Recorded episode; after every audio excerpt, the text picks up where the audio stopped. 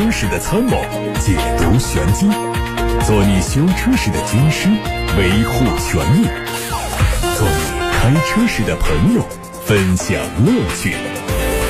调频九二七，傍晚六点半，董涛说车，只和车友在一起。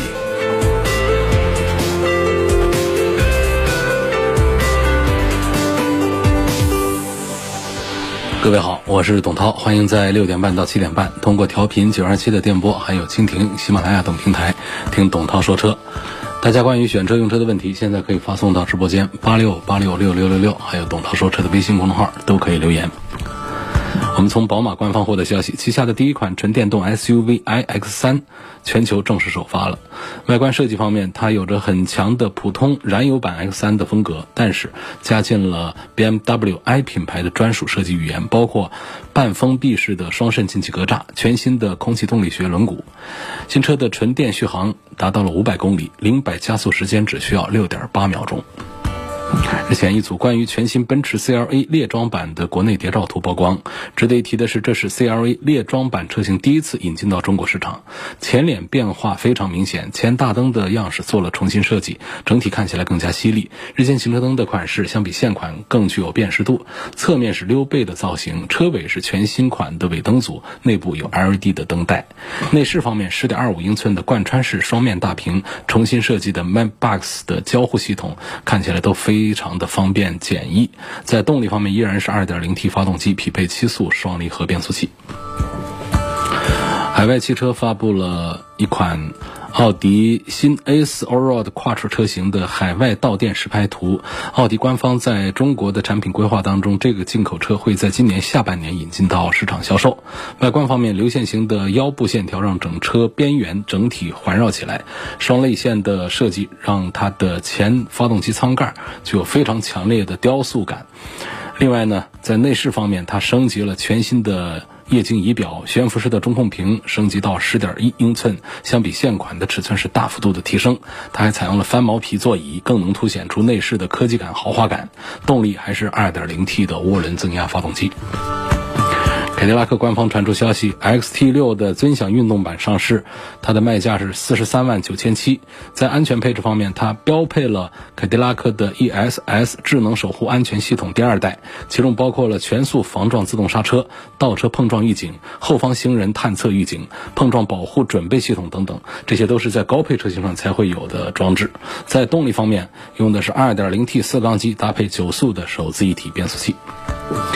二零二一款的东风日产轩逸经典版上市，四款车型的卖价从九万九千八到十一万八千六，外观还是老款的，内饰对中控屏做了升级，用上了日产的超智联系统，支持四 G WiFi，而同时还在线导航、车载的在线升级服务、在线娱乐功能都是有配备，并且还增加了一个智能远程控制功能以及节能驾驶助手、智能自动启停系统。比亚迪官方发布了新款唐的官图，它的外观基本和现款一模一样，而内饰做了一些细节的调整，比如说，它在方向盘上采用了双色的拼接，平底的部分加入了智能驾驶系统的标志，可以旋转的超大悬浮式的 D-Link 大屏。继续采用，但是边框变得更窄，看起来就更加高档一点。在动力上，新款唐的 EV 将会配备比亚迪最新研发的磷酸铁锂刀片电池，工信部的续航里程五百公里。唐 DM 插电式混合动力车型将会增加 4.1S 这样的选装尾标，比现款最快的版本提升了0.2秒钟。这表示，唐 DM 将拥有更加强大的动力版本出现。唐燃油版用的是 2.0T 涡轮增压发动机，搭配六速的手自一体变速器。在今年的三月份，日产宣布将会更换全新 logo。全新 logo 采用了当下非常流行的扁平化设计，中间还是尼桑的英文标志，不过立体镀铬的外圈进一步瘦身，转而变成了更加简洁的平面线条。日前发布的一款新车已经配上了全新 logo。长安的新能源 CS 五五纯电动版本上市了，它推出标准续航和长版本续航两个版本，五款车型卖价从十五万九千九到二十万零九百。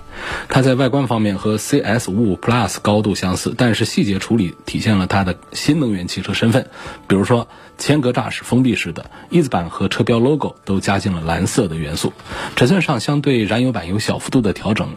它的续航里程是这次发布的最大亮点，它匹配了比亚迪提供的三元锂电池，NEDC 工况下的纯电续航里程。达到了六百零五公里，成为长安新能源汽车旗下的续航里程之最。一家海外社交媒体曝光了一张东风雪铁龙即将要做的一个改款产品的设计图，应该是在海外版本就是雪铁龙的全新 C 五。这个车是用海外版的标致五零八进行打造的，有可能在明年亮相。在外观方面，前脸和此前发布过的全新 C 四一样，侧面的造型非常的低矮，A、C 柱都做了熏黑的处理，营造出悬浮式的车顶。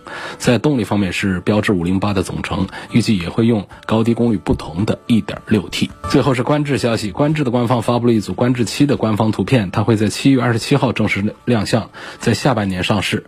外观很大的进气格栅搭配了不。规则形状的前大灯组，整体显得是非常前卫和时尚。而侧面呢，B 柱往后的车顶都做了下溜的设计，一定程度上凸显运动感。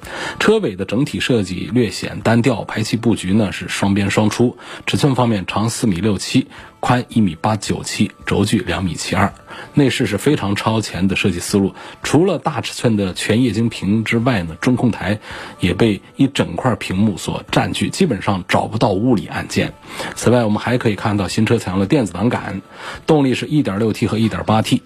这几年有关观致亏损、工厂停工、经销商退市的负面消息是层出不穷。对于观致来说，急需要一款像观致七这样的新车。把品牌重新捡起来，拉回消费者的视野。好，各位正在听到的是晚上六点半到七点半中直播的董涛说车，我是董涛。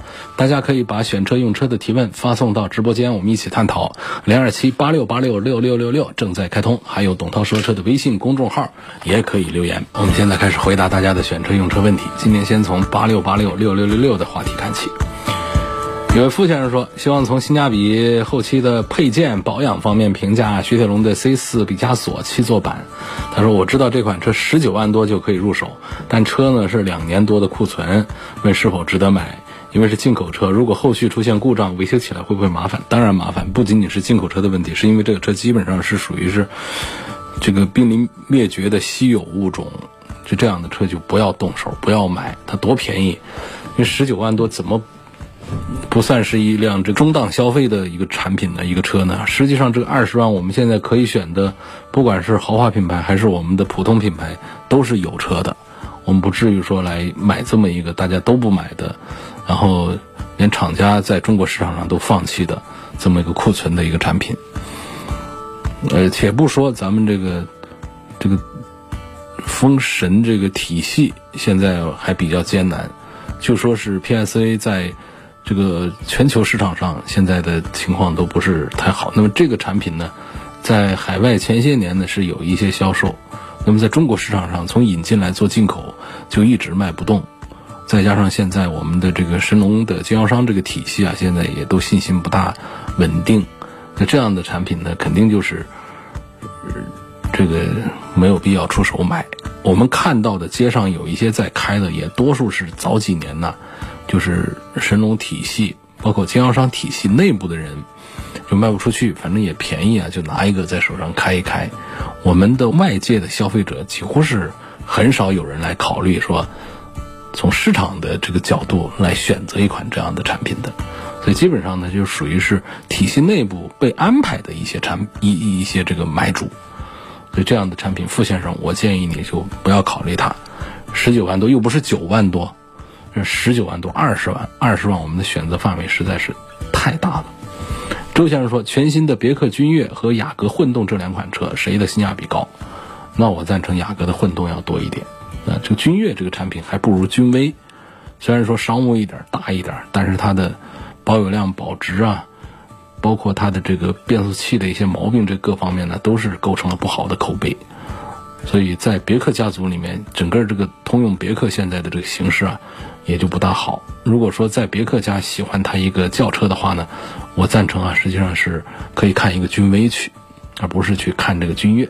它为什么卖的便宜？现在就二十万一个超过五米长的一个大别克，就是它配的这个九 AT 的变速箱也好，还有它这个整车在市场上的稀有的能见度也好，都导致呃选它是不太靠谱的一个行为。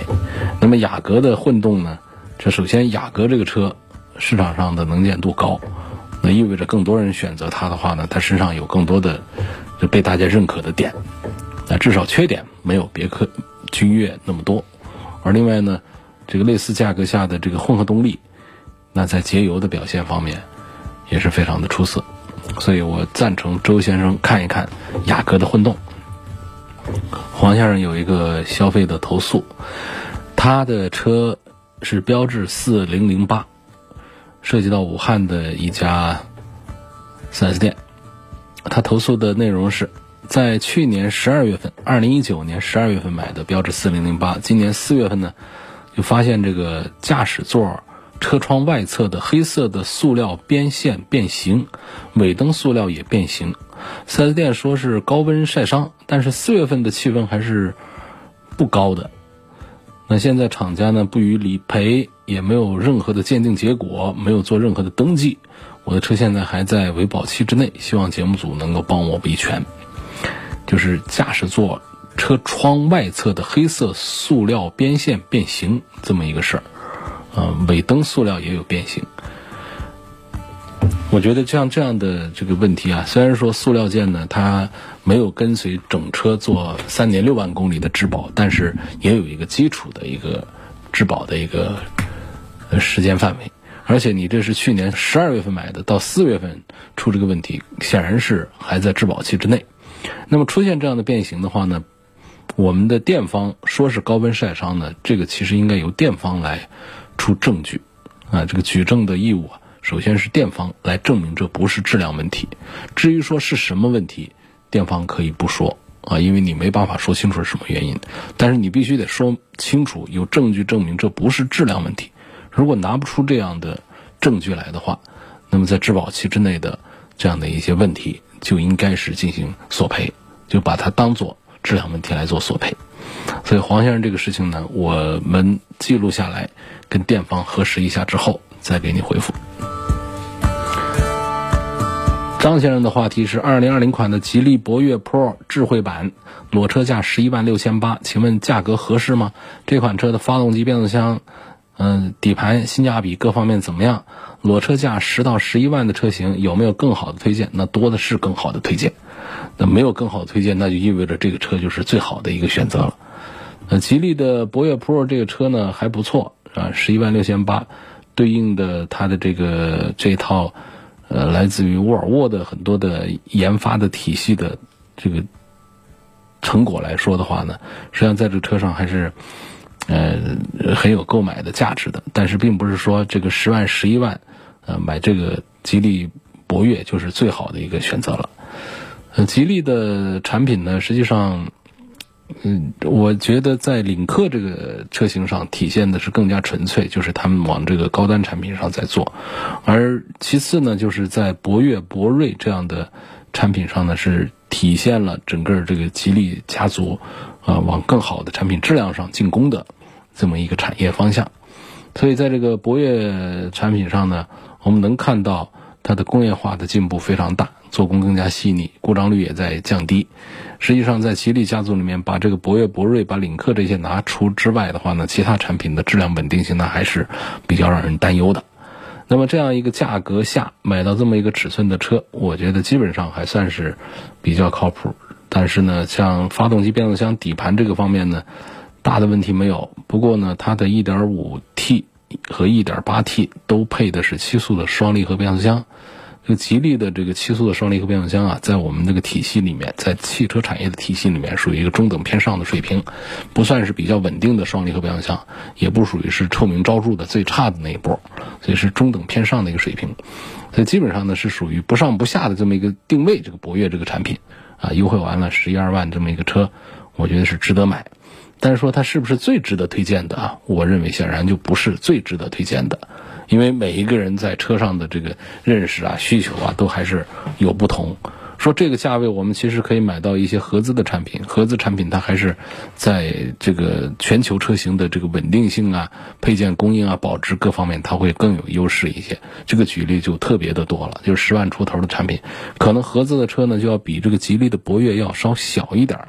那除此之外，其他的好些的，你就看我们现在常卖的这些日系品牌呀，包括一些这个咱们的美系品牌，其实都有的。哎，韩系啊，这就不说了，更多。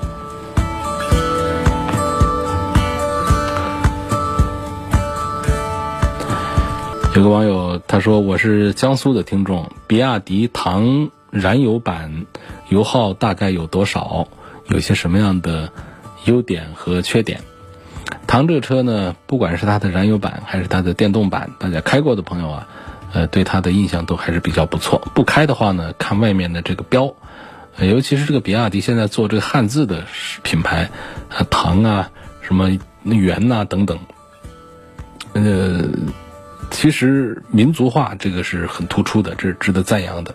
但确实这个整个设计啊，让这个车呢看起来就土豪气息就比较重。也不知道怎么回事，本来汉字跟土豪啊，它没有多少关系的。放上去之后啊，做车的 logo 之后啊，它就有这样的一个印象。所以这一点呢，就是很多人在呃外观上看一下比亚迪的这个唐之后呢，啊，包括比亚迪的其他产品之后，就有这样的一种一种感觉。实际上呢，车的这个外观和内饰的设计的国际范儿其实还是有的，还是很不错的。好，然后呢，再说这个唐的这个 2.0T 的燃油版。它关注的点呢，就是这个车，啊，它在油耗上大概有多少？这是一个 2.0T 的动力，2.0T 的动力配上六速的手自一体变速箱呢，油耗的表现，它，呃，从工信部发布的数据来看的话呢，那是谁都可以接受。但是工信部的数据啊，说实话，一般都比我们的现实数据要低那么，呃，两三个数字。比方说，它工信部发布的是个九。百公里九升油的话，那我们直接加个二就行。那我们实际综合油耗可能在十一个油左右。对于这么大一个车，二点零 T 的动力来说，我觉得十一二升油啊，那是必须应该接受的。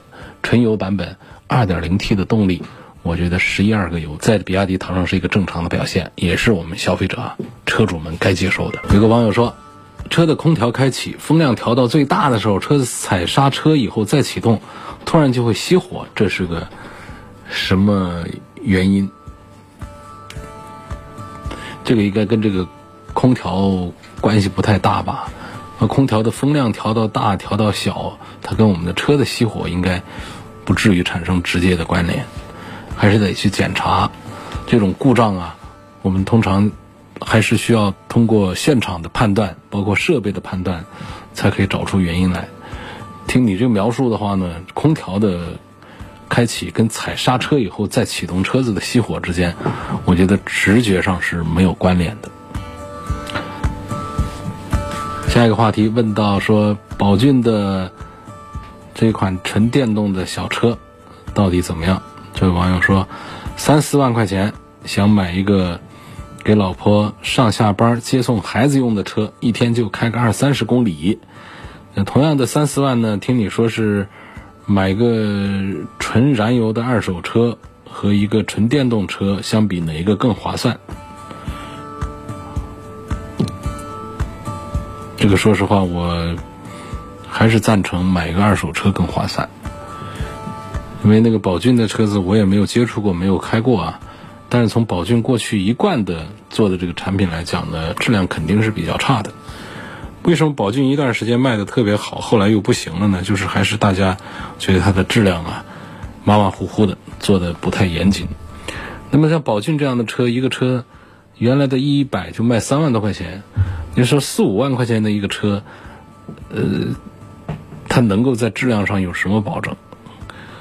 所以就两个门两个座位，纯粹是一个可以移动的带棚子的一个摩托车这样一个电动车的一个感觉了。当然说，现在推出的 E 两百相对过去的这个 E 一百来说呢，有一些配置上的提升，有一些优化，但只能说前面的是太糟糕了。那现在就是说，你讲这个整体的这个制造成本，四五万块钱一个车，甚至说你看到的预算都是三四万的这个 E 一百这样的车，我觉得还是不赞成买。那么四万块钱，我们到二手市场上去看那个燃油车啊，我觉得可以看到好多成色很不错的，看起来那比这个 E 一百、E 两百啊，那显档次多了的、实用多了的产品，所以我不赞成买这个 E 一百和两百。下面说。本田的冠道和奔驰的 GLB 该怎么选？还有另外一个朋友也问到 GLB，我应该买它的什么配置的比较好？放到一起来说，我我觉得从这个整车的舒适性啊、配置高啊来说，应该还是本田的冠道啊，像本田的 URV 啊这些产品，要更加的这个用起来要更加的舒服一些，大大方方的。那 GLB 呢，还是追求的就是它的豪华，品牌上豪华，内饰上看起来那比冠道的。要显显得有档次一些，但实际上它的配置啊，包括动力啊这方面呢，它是比冠道是要差一些的。在空间上呢，更是冠道的那碾直接碾压这个 G R B。但而且这两个产品呢，虽然说价格接近，但是也不是竞品，根本就不是对比的一个组合。所以我觉得，呃，如果我们是务实的选择的话，还是推荐本田的冠道或者是 URV。而另外一位朋友问到，奔驰的 GLB 应该买它的什么配置？我就赞成买它的 1.3T 的高配的最低配，1.3T 的低功率，我觉得不要考虑，还是功率太低了，也就是 1.3T 的高功率的最低配。嗯，大概现在的实际的市场成交价，在全国范围来讲呢，大概优惠幅度有个五万块钱左右，啊，有个五万块钱的降价的一个空间。那个车的官价是三十二万。三十一万多，三十一万八千多，三十二万的车，三十二万优惠个五万，大概就是在二十六万多的这么一个全国的一个均价。当然，有的地方会再低一点，有的地方会稍高一点，但总体上是围绕一个优惠个五万块钱左右，啊，优惠个五六万的这么一个水平来的。奔驰的 GLB，还有说奥迪 A4L 和最新款的二零二零款。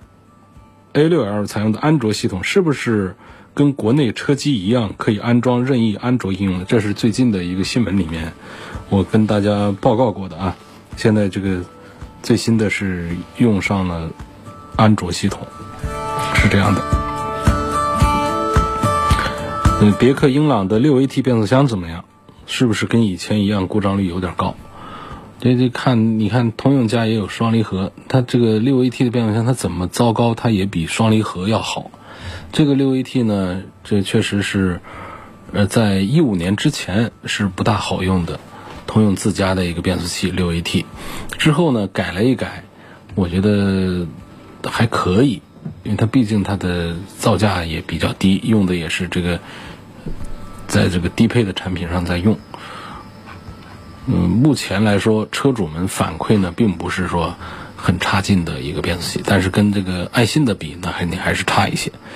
那同时呢，要比他们自家的双离合，包括他们自家呃做的其他的变速箱啊，通用还推这个钢链 CVT，我觉得相对讲呢，这个六 AT 还更加可靠一些。还有要对比这个本田的。XRV 跟日产的逍客的，逍客就在一个 CVT 的变速箱是有毛病的，所以相对讲其他方面两个车的差异都不太大。对 XRV 上基本上你看不到它这个三大件上有什么硬伤，但是在日产的逍客上就有，所以这个选择呢也就会变得比较简单一点。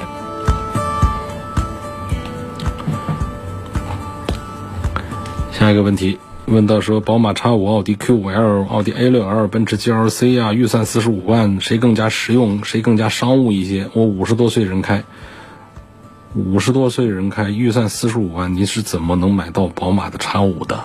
是买个二手车吗？你应该是在问宝马的 X3，对吧？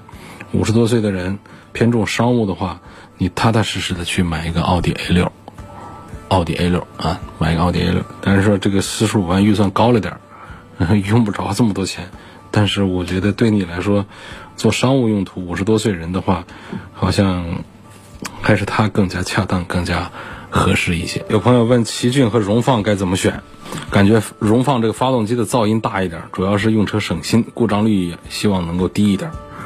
其实这两个车的区别呢，大家去百度和有一些论坛里面去搜一下，基本上都找不到倾向性的答案，都会告诉你说这两个车都差不多。也就是说，说完等于什么都没说，你就是越看越迷糊。实际上呢，真心来评测这两款车的媒体是很少的，因为大家的就觉得这两个车没什么特点，没什么值得可评的地方。那么从我们节目当中搜集到的数据来看的话呢，从大数据来显示啊，当然这也是小数据了。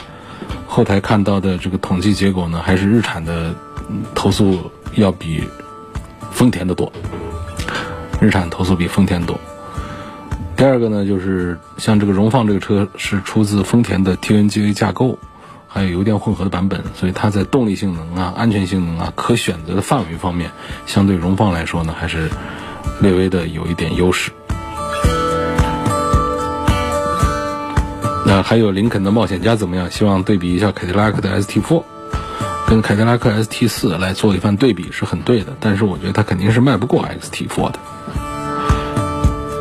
女士代步用个车，裸车价八万块钱左右的预算，要后续必须省心。问国产和合资都有哪些推荐？你这个就买个广汽本田的飞度吧，八万左右。自主品牌八万块钱的车倒是一大堆，但是肯定后续省心方面是比不上这些日系的合资车的。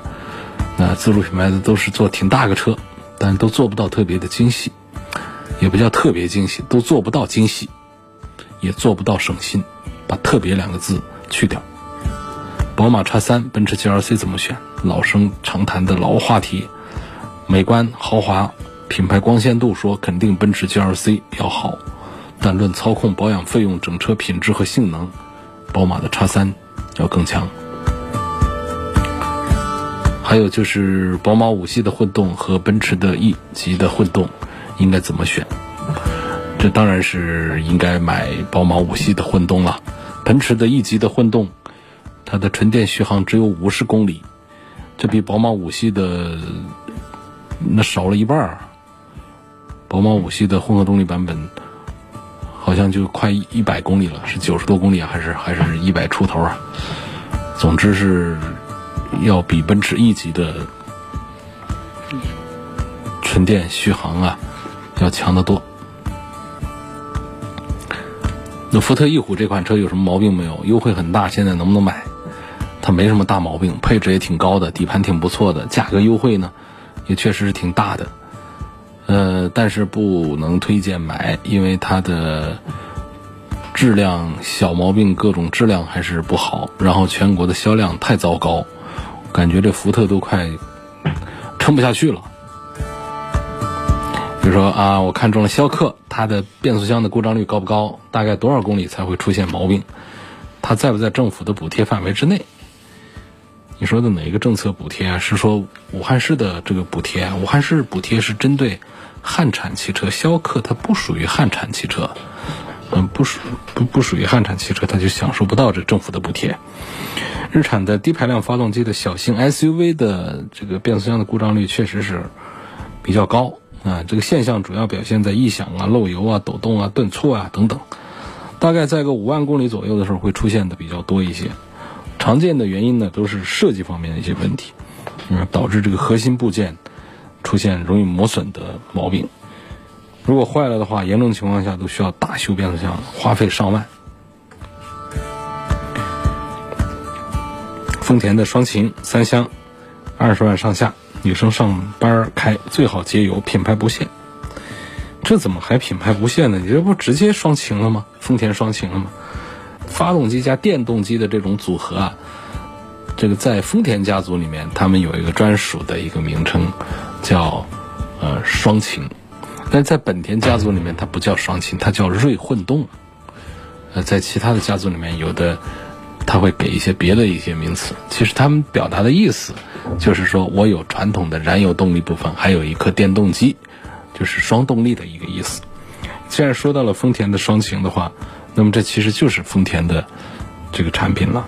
二十万上下的话，那其实这个就是一个卡罗拉，卡罗拉就是一个二十万的一个双擎。但是我觉得这个跟它一个紧凑型车，一个双擎，它卖的跟个混动的雅阁和 Inspire 一个价了，你说是不是划不来？而且啊，它这个纯电的续航也很短，五十多公里，不划算。所以我推荐呢，你这个二十万上下女生上下班开呢，这个这个还是可以考虑买一个低配的雅阁的锐混动这样的。二十岁的女孩代步车推荐买个什么？日常代步三厢那种，价格的话呢，大概是二十万元上下。牌子的话没什么要求，主要就是二十万上下的三厢代步车能够节油一点是最好。这我推荐买一个宝马一系二点零 T 配的，或者是 mini 之内的，这个油耗都不高，挺划算的车。如果买普通品牌的话，虽然说车会更大，配置也会更高，但是跟这些豪华品牌的气质比起来，还是不大适合二十岁的女生。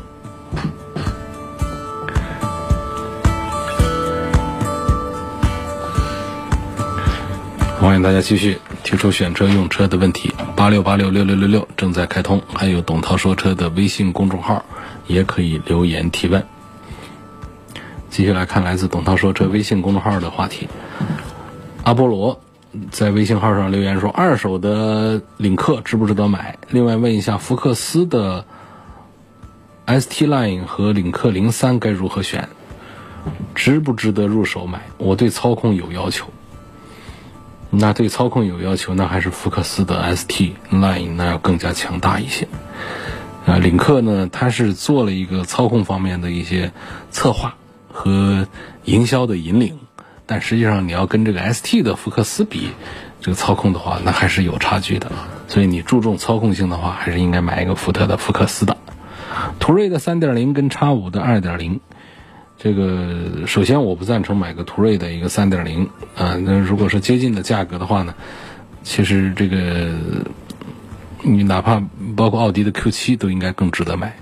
那么从目前的豪华这个中大型 SUV 的销量推荐来说，肯定应该买个叉五。但是我也赞成买个叉五的三点零 T，也就多一点点钱，就不用买它的这个四缸的机子。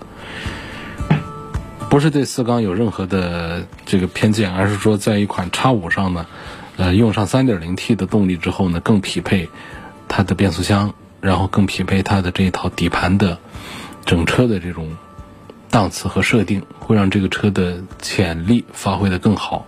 下面一个问题问到了，说本人姓王，三十四岁，前几天呢，我看了这个两款车，老婆看好卡罗拉。我呢看好是本田的 XRV，我知道这两款车都是挺省油的，挺省心的，我就想对比一下它们的隔音性和舒适性，买它们俩的兄弟车型性价比更高。呃，从这个隔音表现上讲，区别不大，区别不大，省油省心这方面区别也不大。卡罗拉跟 S R V 在一块儿，我觉得不好说应该买谁，差不多的一个水平。丰田卡罗拉是个轿车，本田 X R V 是个 S U V，从这个实用性啊、空间这个方面上讲呢，是卡罗拉要更加的舒服一点。但是从驾驶的感受上讲呢，X R V 要稍强一点。但是你关注的是它们的隔音和舒适性。隔音这两个车都没有给我留下任何的印象，不是隔音好，也不是隔音差，不是谁比谁好，完全就是没印象那种。所以那基本上也就代表他们是这方面没有什么特别的地方。而且我们买个十万多的车呢，实际上你也找不出谁的隔音特别差，就跟你根本找不出谁的隔音会做的特别好一样的，就不要关注这些点了。隔音这个事儿后期可以做。而且隔音呢，我们在二十几万的车里面，谁把谁的隔音能够比下去，也都是一件比较难的事儿，也都差不多的水平。所以，只有在更高端一点产品上，这隔音才会成为厂家在舒适性方面的一个投入和关注的重点。还有二零一七款的奥迪 A 四四五四驱运动版，四 S 店的二手标价二十五万，二十五万五，跑了四万八千公里。出厂日期是一七年三月份，请问是否值得买？大概谈到价格多少会比较值得入手？另外，4S 店的二手车是否靠谱？需要注意什么？这车的差速器是冠状齿轮的还是传统的托森差速器的？传统的托森差速器的早就没有了，而冠状齿轮呢，也会是在一些性能产品上才会配上。那你这个普通的 A 四啊，它就是一个多片离合器的电控的，这是说到他们的四驱。然后呢，在这个二手的这个价格这个方面呢，通常像这个有一些基本的算法啊，一七年三月份到现在就过去了三年多，三年多的话呢，大概就是百分之三十以上的折损肯定就是不见了的，而且是在裸车的价格基础上，而且是在现在的实际市场的成交价的这个基础上，呃，至少是去掉一个百分之三十以上，然后呢，关于它的上牌的那些都忽略不说了。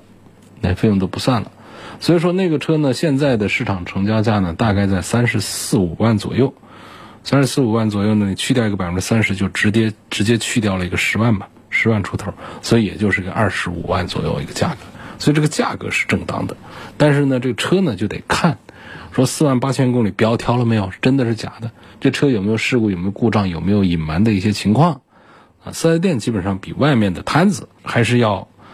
靠谱一点的，外面的那些拦路的买车的收你二手车的，那可能或者说这个在路上卖的这样的门面一个小小门面在旁边就卖二手车，那比那些还是要强一些。包括很多四 S 店，它还有会有一个售后的一个质保，哪怕年把功夫，起码也是敢拍个胸说我能够保证产品的质量的。所以我赞成还是可以在四 S 店里面买这个车。呃，今天就到这儿吧，感谢各位收听和参与晚上六点半到七点半钟的直播。大家可以通过董涛说车的全媒体平台收听往期节目的重播。再会。